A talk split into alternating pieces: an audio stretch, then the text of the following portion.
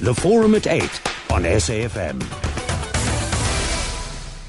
Seven minutes after eight it is. Thank you so much for tuning in to the forum at eight. Now, tomorrow evening, President Jacob Zuma will be delivering the State of the Nation address, where, he's, he is expected to outline government's program of action for the year ahead. Now, for years, the proceedings have gone smoothly. However, this year, the Economic Freedom Fighters has vowed to disrupt proceedings and demand that the president answer the question of when he will pay back the money spent on security upgrades at his Nkandla home. On the forum at 8 this morning, we ask you, what are your expectations for tomorrow's State of the Nation address? Want to hear from you. The lines are open. 0891 104 208. You can start calling in. Uh, can also send us uh, those uh, answers via Twitter or Facebook to AM Live on SAFM, or you can send us an SMS to 34701. And um, our guest this morning, we are joined for this conversation by Mr. Aubrey Matshiqi, who is an independent political analyst and a research fellow at the Helen Suzman Foundation. Thanks for your time this morning. Uh, good morning, Sakina. I thought you had about And I deliberately put it there. so not so independent, not independent at all. A political let's analyst. Say, let's say slightly independent. slightly independent. Aubrey, thanks so much for speaking to us. And uh, Ms. Sanusha Naidu, who is also a political analyst based in Cape Town. Sanusha, thanks for your time as well. Good morning, Sakina, and good morning, Aubrey. Yes, I think it's important morning, that we just clarify the independent issue. I think we've established, you know, you guys are not independent. You are analysts. Exactly. We're, we're happy to keep it at that. I want to start this morning our conversation by just running through um, the messages that have been coming through. And ever since we asked this, uh, the, the question this morning at the start of the show, what are you expecting from President Jacob's State of the Nation address? The messages have been flooding in. So let's just run through some of them. Um, Zigayise Claude uh, Lungile says, I expect nothing.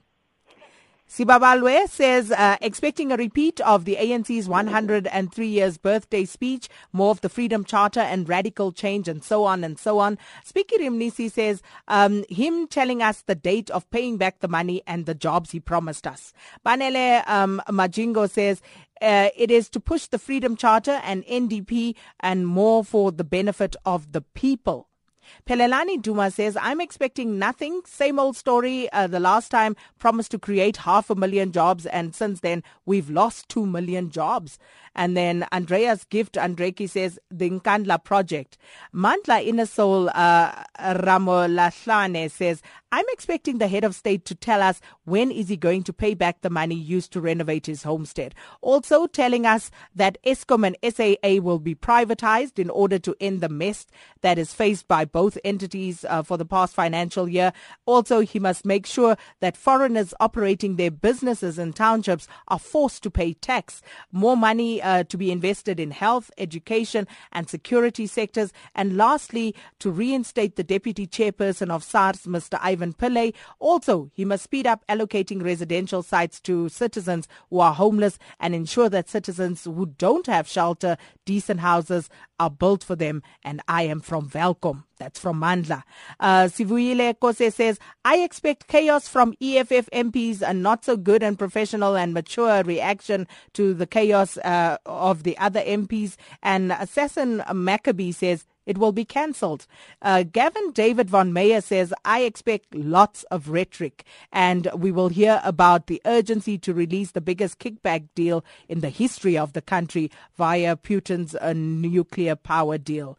Good Hope Mandela says he must tell the nation how they are going to solve the electricity crisis and about job opportunities. And those some of the messages coming through uh, Sanusha and Aubrey. And I must say, it seems to be tinged with pessimism. Aubrey? You're right. Um, I think the gross national happiness um, has been going south uh, for some time now. And uh, w- one of the things I need to remind you of is that in June it will be 10 years since uh, President Jacob Zuma was fired by former President Thabo Mbeki as uh, deputy president of the country. It is also 10 years uh, since the beginning of what I call an age of ignominy uh, for uh, some of our institutions, particularly um, in the security establishment. Now, as far as expectations go, let me start with what I don't expect. I don't expect the president to say everything about the state of the nation, because if he were to do so, uh, he would finish in time for the 2016 State of the Nation address. uh, but at the same time, um, I expect uh, the president to subject us to um, a list of uh, achievements, real and alleged, um, and a, list of promises. What I also do expect um, is, is, is a gap between the content of the State of the Nation address and uh, reality in this sense. Um, I think the State of the Nation address and the responses thereto by opposition parties tend to be less complex than the actual reality of life in, in South Africa. In other words, if you want to gain an understanding of uh, the complex socio-economic conditions, um, indeed, uh, the, the human condition, uh, in South Africa. Um, we are not going to gain that understanding by listening to or reading uh, the State of the Nation address. And, you know, uh, Sanusha, your view on that as well, because we open the lines and some people, quite a number of them, are actually saying what they want. They're not even interested in engaging. What they would expect is for the president to just resign. Yeah, I think you're right. I think you, you, we're beginning to see, I mean, as Aubrey's saying, uh, the, the gross national happiness in this country is at a very low level. Uh, people are feeling frustrated by what they see as impacts on their everyday life.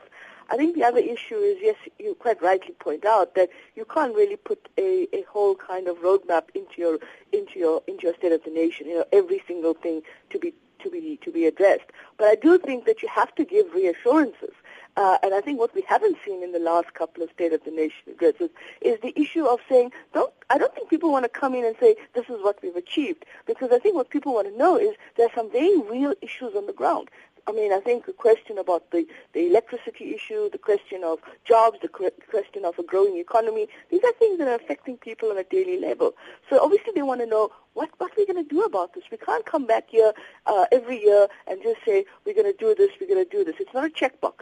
We've got to now see some tangible issues. So I think to a large extent, we're getting to see that the, the levels at which people are responding to the state of the nation is something that they are beginning to vent their frustration uh, in all possible ways and in all possible avenues. And of course, they're beginning to say that we're not really sure what's going happening. We don't want to be told that this is what we're going to do. We want to know what has been done and what decisive action is going to be taken.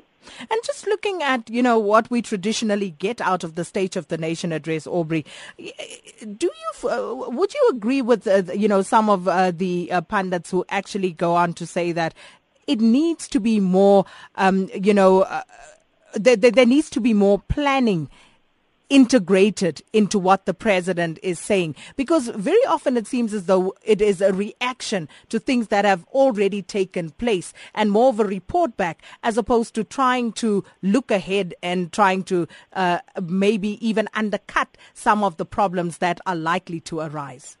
Well, before I come to that, let, let me just finish uh, one of my last points and, and, and, and say that uh, some of the unhappiness um, that is betrayed by the sense of pessimism um, contained in uh, social media and elsewhere is, is well founded. Uh, but it would be wrong to suggest that all of the pessimism um, is well founded. And that is why in South Africa we need to have a conversation um, about the need not to wallow in, in pessimism and, and therefore misdirect ourselves by fo- focusing obsessively sometimes on the weaknesses of one man, President Jacob Zuma, um, and therefore diverting ourselves from a national conversation um, we, we, we, should be having uh, about where the country should be going. Now, if you look at uh, the State of the Nation address um, over the past decade especially, um, what, what, has t- tended to happen um, is that it betrays a, a lack of a grand vision um, and a, a, problem that is located not only um, within the four corners of the State of the Nation address itself. But a lack of a grand vision uh, on the part of, I would say, all of us, um, including all social partners. So there is an extent to which the, the gaps between what is contained in the State of the Nation address and reality um, in this country is, is a reflection um, of a particular poverty on all of our parts when it comes to articulating a grand vision uh, for South Africa. For instance, I, I do expect that um, the, the economy will feature prominently uh, in tomorrow's State of the Nation address. Now, if you look at, the, at both the State of the Nation address and uh, the budget speech later in the month, there is an extent to which both speeches are written by external forces, such as uh, ratings agencies and others who have particular economic interests. Now, when a state is weak, um, like ours is, is, is, weak at the moment, uh, such a state, and therefore the country as a whole, becomes susceptible to the adoption of policy measures that it would otherwise not adopt. And, and I think we have reached um, that point in South Africa where our future is being authored not in terms of the interests of the South African citizens, but is being authored from outside, as I said, by, by, by certain economic interests including ratings agencies. But is that inevitable or does government actually have a say in this? Can they actually turn this around? Well, when a state is weak um, and lacks capacity for both subjective and objective reasons, because we must not pretend that the weaknesses we're pointing out, um, um, the blame must be laid completely at the door of uh, the, the, government or the African National Congress. Um, there is an extent to which some of the failures are a function of uh, objective factors. But to the extent that we're talking about subjective weaknesses and uh, a weakness in subjective choices on the part of the ANC and, and, and, and, and, and, and its government, uh, there's nothing inevitable about elements of the economic crisis that we face. Um, what tends to happen, and it has happened for too long since the 90s, we, we have adopted um, a policy approach that is premised on the belief that, uh, let's say, forces such as uh, globalization and other social, uh, social, political, and economic uh, forces at a global level are as inevitable as breathing in and out. And, and therefore, at the level of the state in particular, um, we have seen uh, a lack of agency, uh, the kind kind of agency um, that would uh, chart an independent course, a course that is based on uh, the interests of the majority of uh, South Africans. And that is why I say at the moment, um, our future is, is being authored largely uh, from outside the forces in this country uh, that should be shaping the grand vision for the direction the country should be taking. Well, uh, listening to our commentators this morning, political analysts Sanusha Naidu and Aubrey Matshiqi, what are your views? Tomorrow, President Jacob Zuma will deliver his State of the Nation address. And this morning, we are asking you, what are your expectations from the State of the Nation address? 0891 Let's hear from Navari in Nelspruit. Good morning. Morning, morning, Sakina. Long time. How are you? Uh, very well, thanks. And you? I'm okay, man. I just expect President Zuma to, to just do the simplest things. I mean, consolidate the Freedom Charter continue the program of socialism and make sure that South Africa is, uh, is safe and make sure that uh, electricity is, uh, uh, is doing well and consolidate all the efforts we've put for the past 10 years to ensure that South Africa is remain better. By the way, we, we, are, we actually make, we're going to make sure that the EFF and the tendencies of uh, schoolboy politics are dismissed as the owner of the Freedom Charter because they think that uh, we're not doing what we should be doing. And I think that the ANC is doing very well to make sure that the Freedom Charter is alive. And I think President Zuma is going to do that now and show the country that the ANC really is a charter. Thank you very much. Uh, that's Navari and Nelspruit. Lorraine in Morningside, KZN. Good morning. Good morning to you, Sakina, and your guests, and to the listeners. Thank you so much for taking my call. I'd just like to say regarding the topic uh, on discussion this morning that previously, and I'm going to say this publicly, I used to be a member of the ANC, but sadly I've had to dissolve my membership because I'm so disappointed in what's going on around the country. And I think most of us South Africans are looking for change.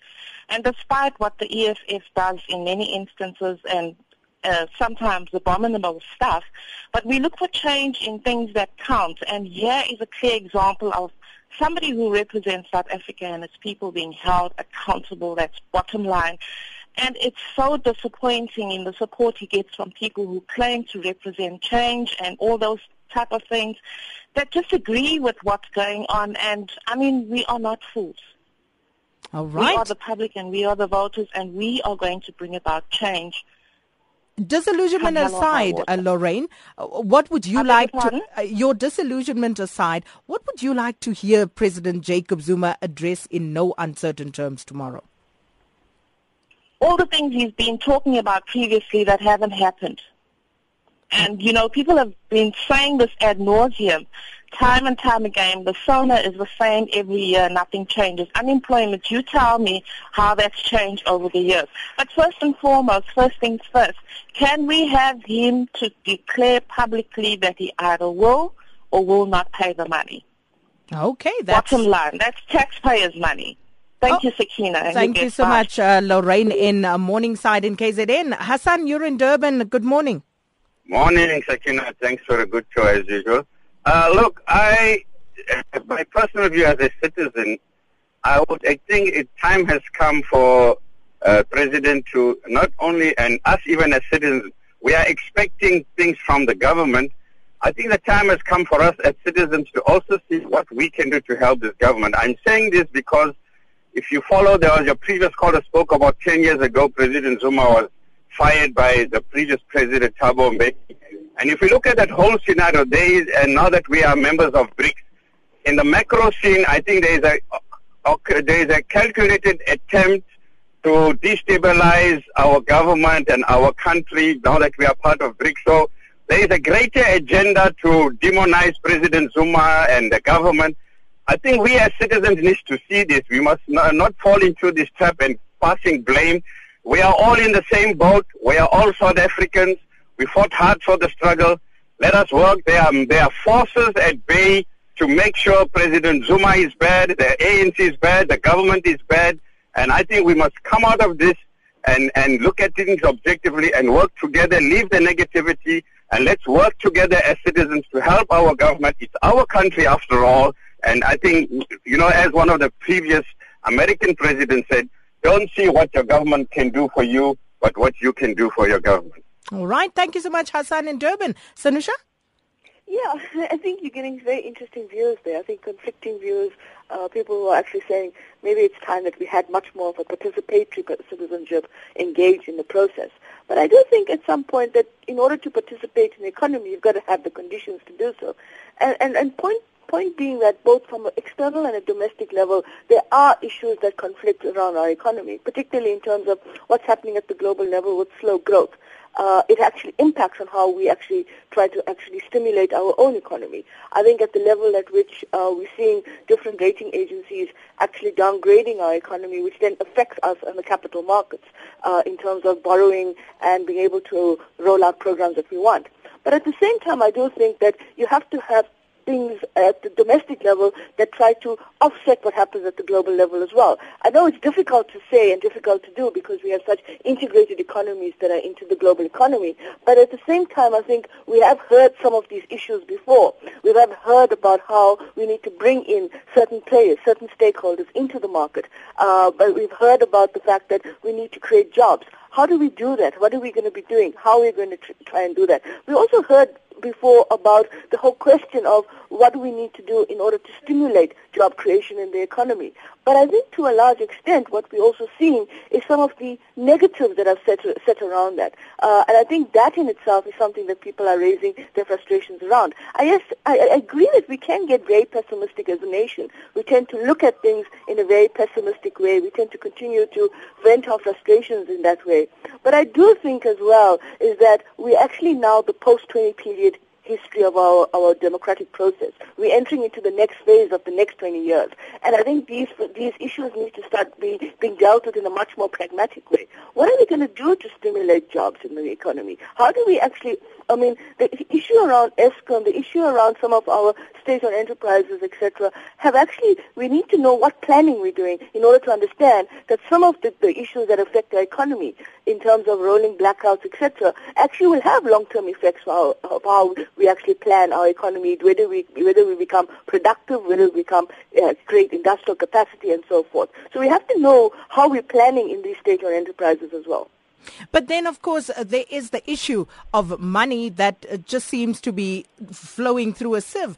700 million rand lost in the past 20 years through corruption. And it doesn't stop there. It's not just a problem that is peculiar to the state. 147 billion rand has been lost through money leaving South Africa illegally that's a lot of money that we are talking about. And if we are looking at the sort of problems that South Africa is faced with, we talk about unemployment, we talk about uh, state-owned entities that perhaps are not, um, you know, operating optimally. But you, you cannot ignore the scourge of corruption that seems to be enveloping what is going on right now, Sanusha. I agree. I mean, 700, uh, as you mentioned, is a lot of money. Where that money could have been spent productively, I think, is in, in, in investing in our higher education institutions, having the having those higher in, uh, education institutions doing the kind of uh, education, academic, both academic and practical, to start looking at how they could actually service our, our, our industries. I think if we are able to say to our, to our leaders, how do we account for this? How are you accounting for this? Are we not just going to create another co- uh, commission of inquiry which will also spend more money on these issues? I think it's important for us to also be clear that some of the money that's going out of the country as well is not only through state corruption, but is also questions of money that is also being used uh, through private corruption exactly. as well. And I think we've got to also bring that accountability into the into the space as well, and ask how are we accounting for those individuals that are basically uh, uh, trans- transmitting money or transacting money out of the country illegally. Uh, but I do think that when it comes to state corruption, we've got to be clear about this. We've got to be clear about how we also think about the accountability. I'm a bit nervous about the actual number that's coming up, but we also have to talk about corruption in a way that says what is happening? How is this creating leakages in our economy that is preventing us from investing in a productive economy? And I think this is where I, I feel that South Africa needs to now start upping its ante because around us in the region and even in the continent, there are other economies that are beginning to think much more critically about where they want to position themselves. And I think to a large extent, if we're not thinking about what our what our advantages are in actually moving forward, then we're going to kind of kind of get laid back, uh, uh, uh, uh, kind of like move away or of start to lag. And I think to to to to the ordinary South African for tomorrow, I think the point is really around what is the state, state of the nation going to be saying about my circumstance? How is it going to affect me? It's the Forum at 8 this morning. We are asking you, what are your expectations for the State of the Nation address tomorrow evening? And uh, our analyst this morning, Sanusha Naidu, as well as Aubrey Matshiqi, and we are speaking to them about this. I just want to run through some more messages and get you guys to respond to them. Mohammed in Pietermaritzburg says, um, we will just have to listen to the boss, to whatever he says, whether we like it or not. There's nothing anyone can do about it. Just listen. Thanks. Joe in Pietermaritzburg says we should chart our own way forward and fit into the global world on our own terms, informed by our historical, social, and economical dynamics. Vusi in Cape Town says our economy, like foreign policy, is being dictated by Beijing. And uh, this one says, President Zuma, I don't believe that all our problems can be laid at your door. Thanks for the hard work that you do. Another one, I expect to hear when the money will be paid. Viva Malema Viva. John says, I expect the president to tell us that he will pay back the money when Juju pays back his tender money. Uh, we'll have a win-win situation in that case. Um, Martha says, I listened to President Zuma at a press conference when he said he did not receive a cent from the Nkandla upgrade and implied that he had nothing to pay. So he has answered, Sona is about today's mess, not promises. Bukhosi says, Sona, nothing but ostentatious jamboree, a fashion show followed by verbosity and culmination in excessive eating and drinking. And Nick and Hilton says, the only thing that Zuma should do would, uh, that would benefit South Africa is to resign immediately. And uh, Jock concurs with that saying, I would like President to say that he is resigning immediately, finish and clear. So, Aubrey, those are some of the comments coming through. But of course, you know, there are some really pressing issues. The Eskom situation is one that really has taken on a life and proportions of its own. And it's affecting not just all of us as ordinary South Africans, but business and investor confidence as well. And uh, is that something that the president can basically tackle tomorrow and take forward, reassure us, allay our fears in any meaningful way? Well, Sakina, I think the Eskom saga is a perfect example um, of how the performance of the post-apartheid state or the ANC government um, cannot be said to be all good or all bad. For instance, we should commend uh, the government, um, even if it was belated, for realizing that to some extent growth will depend on infrastructure development. But at the same time, uh, problems that have arisen in the process of rolling out the infrastructure development program um, speak to problems with capacity on the part of both the state and the private sector. If you look at the Kusile uh, uh, uh, project um, and the other um, nuclear power station, I, I mean uh, power station project. Mm. So, so, so the picture that emerges there is that you have a, a low oil price, and by the way, it seems to be notching up. Um, that remains to be seen how, how far it will go as far as notching up is, is concerned. So you would expect, for instance, uh, the ordinary person to benefit from the low oil price. But the economic benefit may be taken away by the energy crisis that uh, we, we are facing. But broadly speaking, um, as far as uh, the economy is concerned, th- there are two pressures that the president faces. Um, on, on, the part of the private sector, big business, rating agencies, the markets, and so on, there is an expectation that he will articulate measures that will be undertaken by the ANC government um, to effect economic uh, restructuring. Now, you, you know what those forces mean when they talk about economic restructuring. Mm. They are talking about a perfect climate for profit making. On the other side, he's under pressure uh, to give content to what the ANC calls uh, radical economic transformation. And therefore, the president has to balance um, the aspirations of those who sit mainly in his constituents who are poor and working class. And at the same time, balance the interests of big business, the markets, rating agencies, and so on. And, and I wait to see um, whether uh, he will be able to articulate how that balance um, will be struck by the state. People keep on talking, for instance, about um, him answering questions about Nkandla.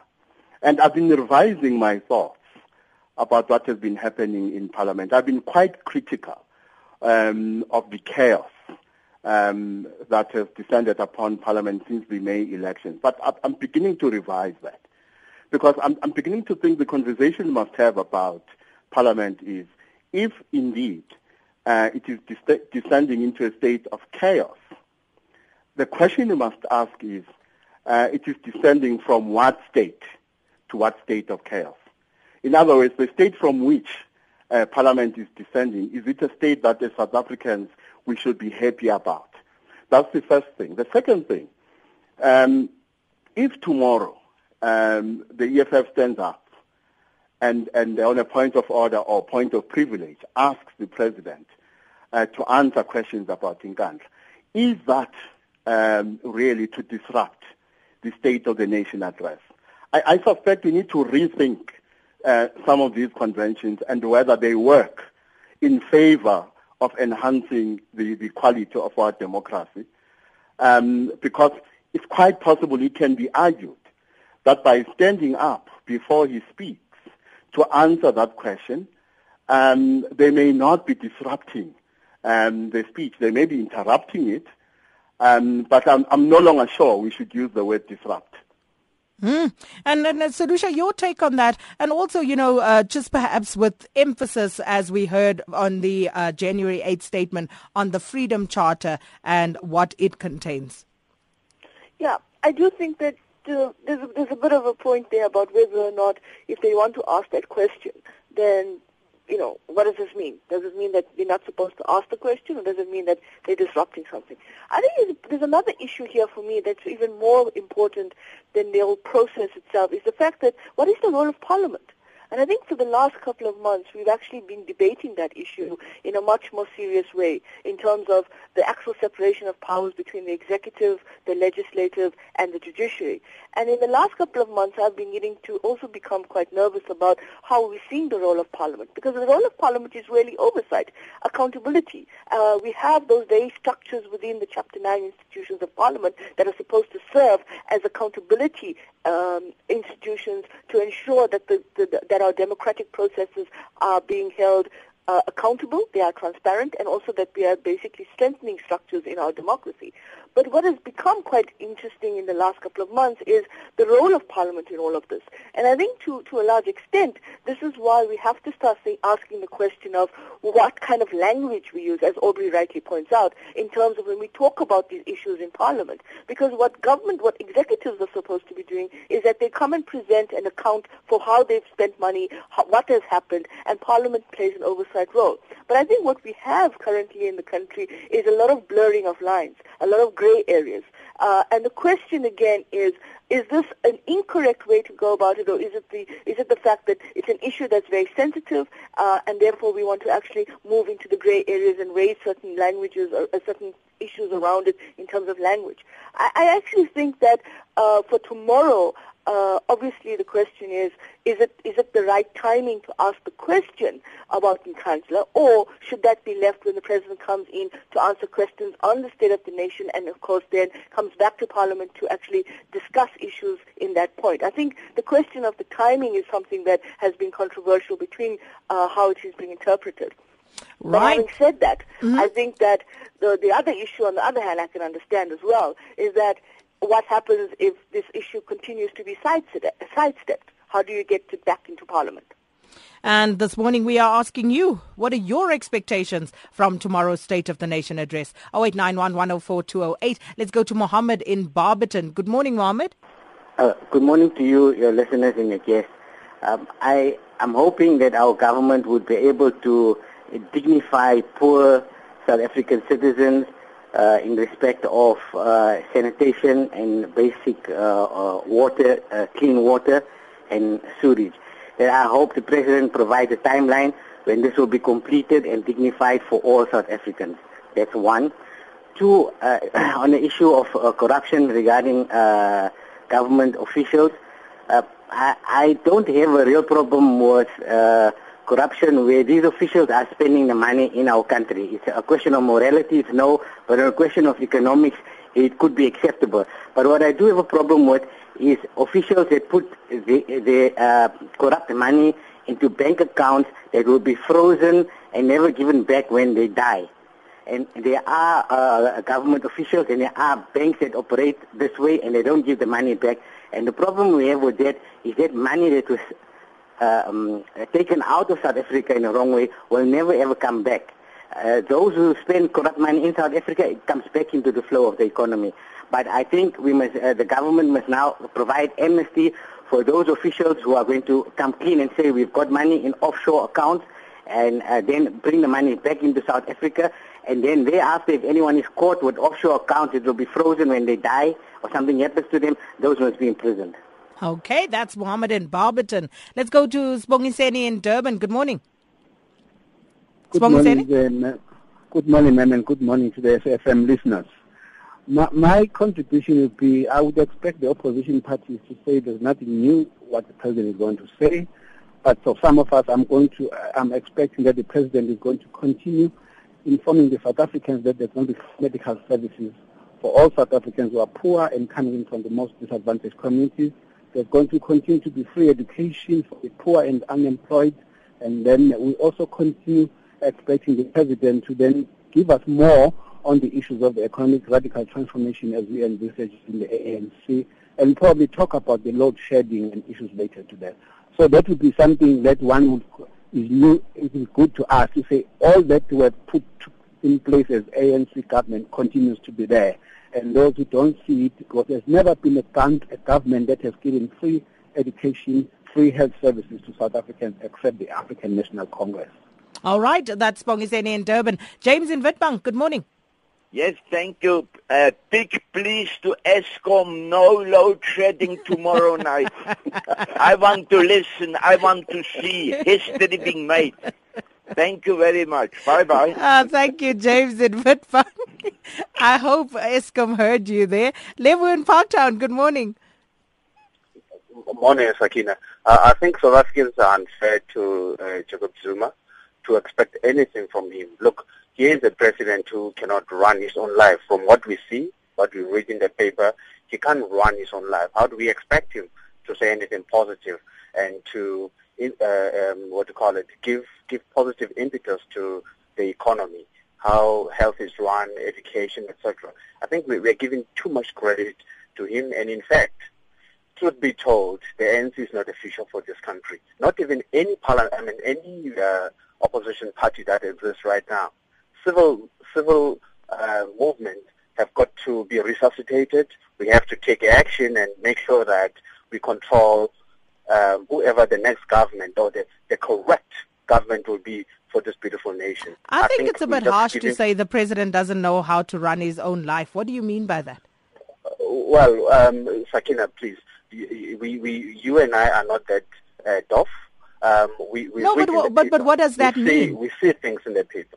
Uh, I mean, when when you, you get someone who had his car bill, uh, 35 rand bill to wash his car paid for by Schabir Shaik, hello, this, that, that, that is in, in, in uh, evidence that was submitted in, in, in court. It's not me just coming up with some stories, please. Okay, so to you, label that? that is evidence that he is unable to run his own life. A, dis- a discredited president who should who shouldn't expect much from him. That's the reality. Okay.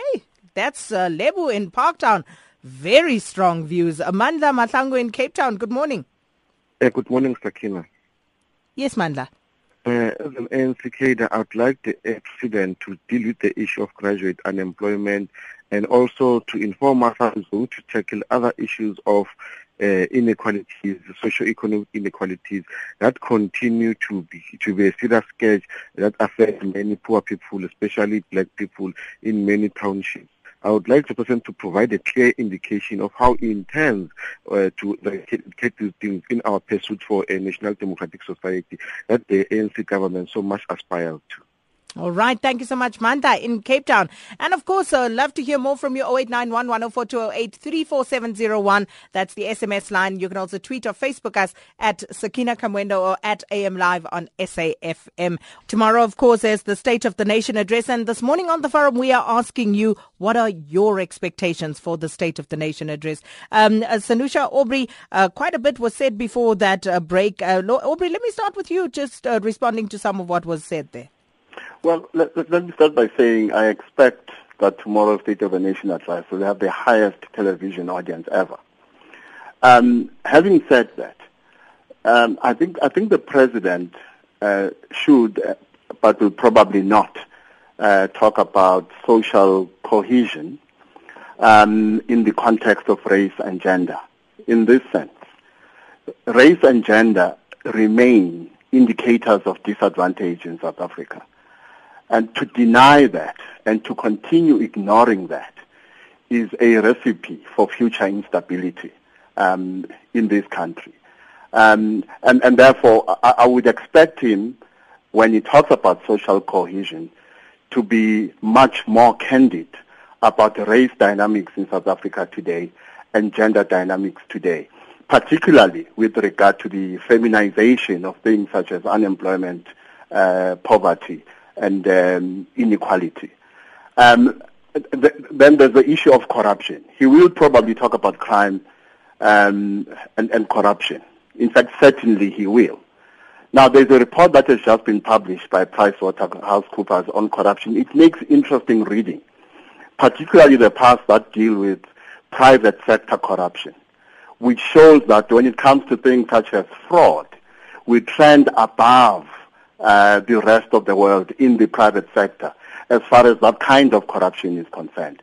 And, and the, the, the reason we have a particular uh, approach to talking about corruption is because two things tend to happen. You have those who genuinely uh, engage in debates about corruption uh, because of how uh, corruption causes leakages of resources in the state to the disadvantage of the ordinary citizen, particularly the poor and, and, and the working class. But some among us uh, engage in these debates about corruption and failures in the state and so on as proxy arguments for something else, the inability of uh, black people, Africans in particular, to govern.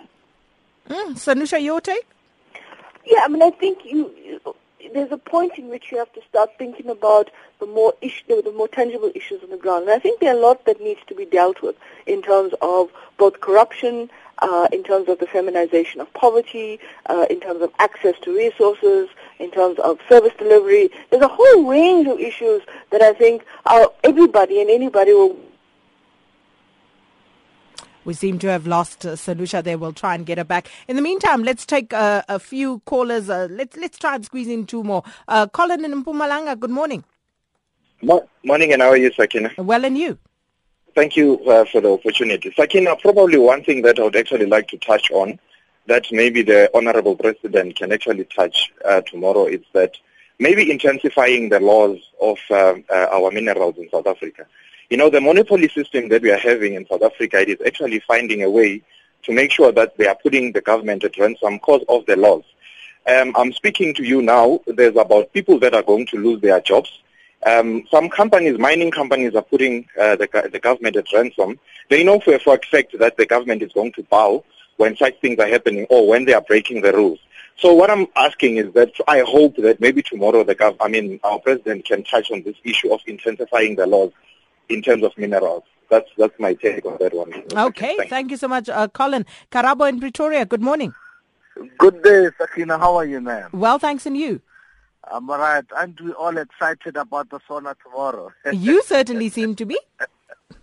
No, look, man, I think there are just two issues on my part. The first, I think we need the president to give us a deliberate plan in terms of Eskom, because indeed, as small micro enterprises or perhaps medium businesses in the country, we are finding that uh, with this load shedding scheduling, we are kind of losing a lot of money. And Eskom itself is not coming up resoundingly with a concrete plan as to how will we be able to, to push it, the, the losses and perhaps the assets that we have on our businesses. Secondly is the issue on the ministry, on the Ministry of Women, Youth uh, and business empowerment or whatever they, they name it. But I think we don't have that ministry in itself since its establishment. We are finding that numerous institutions of government have got pockets of youth development or, or, or, or perhaps support programs that are happening that are not speaking into the national program. As a result, you find that there's a disparity in terms of the facts, the facts, or perhaps the effects that programs can have on small micro enterprises because you go to one minister, you find they've got a program for youth, women empowerment, you go to the next minister, but those programs are not speaking each, to each other. Therefore, in my view, there isn't a, a one song that has been sang as a policy or perhaps a policy in which government can stand by so that they are able to measure the tangible effect. Okay. Right. Got you there. Thank you so much, uh, Karabo in Pretoria. Sanusha? As I was saying, you know, you, you can see that they, they want to see some kind, I mean, listeners want to see some kind of of, of, of, definitive action or definitive plan of what's going to happen. I think, you know, some of the issues that have been raised is also the question around can we keep continuing to take the same argument all over again? We're going to deal with it, we're going to deal with it. What's going to happen? So I think what you're actually seeing is a need for something much more tangible, much more decisive to come out. But I think also what's important again is that we have to start asking the questions around whether or not our state-owned enterprises, our institutions are actually having some kind of credible policy that's going to start dealing with some of these niggling issues in our economy, some of the issues that are affecting people on the ground. And I think that for me is a critical issue. I think 20 years later, we, we have to start asking how are we planning? How are we planning our economy? How are we planning our social development? How are we planning the state? And Aubrey, your parting shot? Well, I, I, I think he needs to send a message to the poor. Um, the, the, the, poor are in rebellion. Uh, and, and because they're in rebellion, I think they're expecting, um, as Sanusha says, uh, a statement about tangible measures going forward that will be taken to ameliorate their social and economic conditions. The poor are in rebellion, and you'd be asked, how do you know this?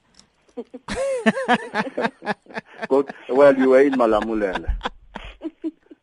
well, uh, you know, and, and, and, and this, of course, is what we are expecting tomorrow. Um, and still, you know, the pessimism continues, I must just say. Um, just looking at some of the other messages coming through, for me, the SONA is the same hymn over and over again poverty, unemployment, etc. Uh, we uh, can only accept a fashion parade. That's all, says Jazz Fundi. Uh, Sintlise says um, EFF has no plan to disrupt SONA, but to hold Zuma accountable within the rules of parliament. Kaya Kumalo says energy should be uh, receiving special attention. It's having a knock-on effect across South Africa, and the president shouldn't overlook the water issue that Mohammed from Barberton also raised. Quincy J says Sona and uh, the budget speech are done in our presence, but they speak only to Bretton Woods institutions. As usual, we will get empty promises. Tsepiso Mokwena says uh, pessimism will prevail um, until the unemployment because the unemployment rate is high and the power crisis uh, persists because the economy of the country is suffering. And Pumzile Jack says the ANC, instead of responding to questions, will police MPs. Kusasa, uh, how pathetic. I saw this last night too many cops out in Cape Town already. And of course, we're making our way down to Cape Town so that we can bring it live. Um, eh, someone was saying, you know, tomorrow there'll be stage 10 load shedding uh, from Eskom. so that's just, uh, you know, to capture, capture the mood. And as James was saying, no load shedding tomorrow, please, no matter what. So let's hope Eskom will keep things going as uh, I'm sure whole of South Africa will be waiting with anticipation to hear what President Jacob Zuma has to say, and of course to see how proceedings unfold in Parliament. Aubrey Matshiqi and um, Sanusha Naidu, thank you so much for your time this morning. Thank, thank you, Fatina.